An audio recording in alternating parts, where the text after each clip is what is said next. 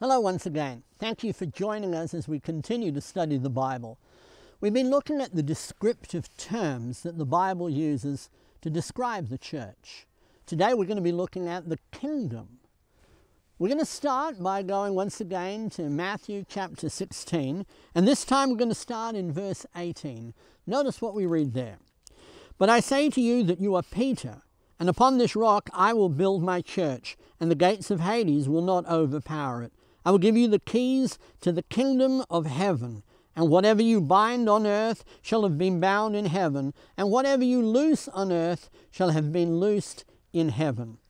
We notice once again that Jesus was going to build his church, not on Peter, but on what Peter said You are the Christ, the Son of the living God. And then we get this phrase in verse 19 I will give you the keys to the kingdom of heaven. You see, Jesus uses these terms, church and kingdom, synonymously.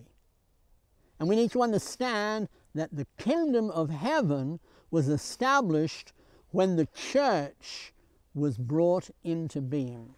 Now, many people are confused about the idea of the kingdom. They're thinking that this is something that's going to happen in the future, but that is not what the Bible says. Peter was given the keys to the kingdom, in Acts chapter 2 on the day of Pentecost, he used that, those keys and people were added to the church. Notice what we read in the book of Revelations, in Revelation chapter 1 and verse 19. Sorry, Re- Revelation 1 and verse 9. I, John, your brother and fellow partaker in the tribulation and kingdom and perseverance which are in Christ Jesus was on the island called Patmos because of the word of God and of the testimony of Jesus. Did you notice that? The Apostle John was saying he was in the kingdom. How could he be in the kingdom if it had not been established yet? No. The kingdom was in existence in the first century, and the Apostle John was in the kingdom. In the book of Colossians, Paul talks about how we are added into the kingdom in Colossians chapter 1, verses 13 and 14. For he rescued us from the domain of darkness and transferred us into the kingdom of his beloved Son, in whom we have redemption, the forgiveness of sins. In an earlier study, we were looking at the church, the called out, and how we were called out of darkness and into his marvelous light. Here, this passage uses the same language. We're called out of darkness and into the kingdom. The people, the Christians in Colossae were in the kingdom because the kingdom was established on the day of Pentecost, and we can read about it in Acts chapter 2. Notice also in 1 Timothy chapter 6, starting in verse 13.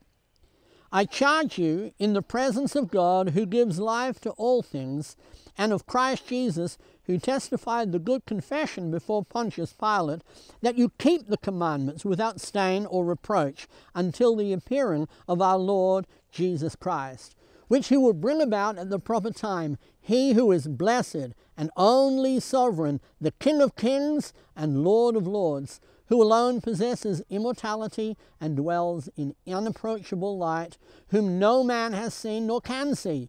To him be honor and eternal dominion. Amen. You see, Jesus is King, not just any King, He is the King of kings, He is the Lord of lords. To be a king, He needs a kingdom. He's not waiting for the kingdom to be established. He is sovereign. He is King of kings. He is Lord of lords.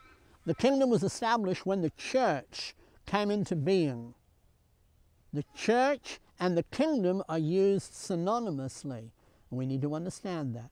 When we become a member of the church of the Bible, we are delivered into the kingdom of God. What does that mean for us? Well, if Jesus is King of Kings.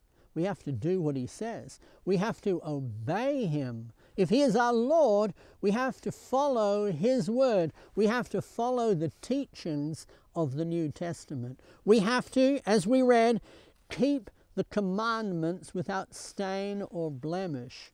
We have to do the will of the King. My friends, I thank you once again for being with us and sharing in this Bible study. If you have any questions, like to know more about the kingdom of God, why don't you put a comment down below and we'll get right back to you.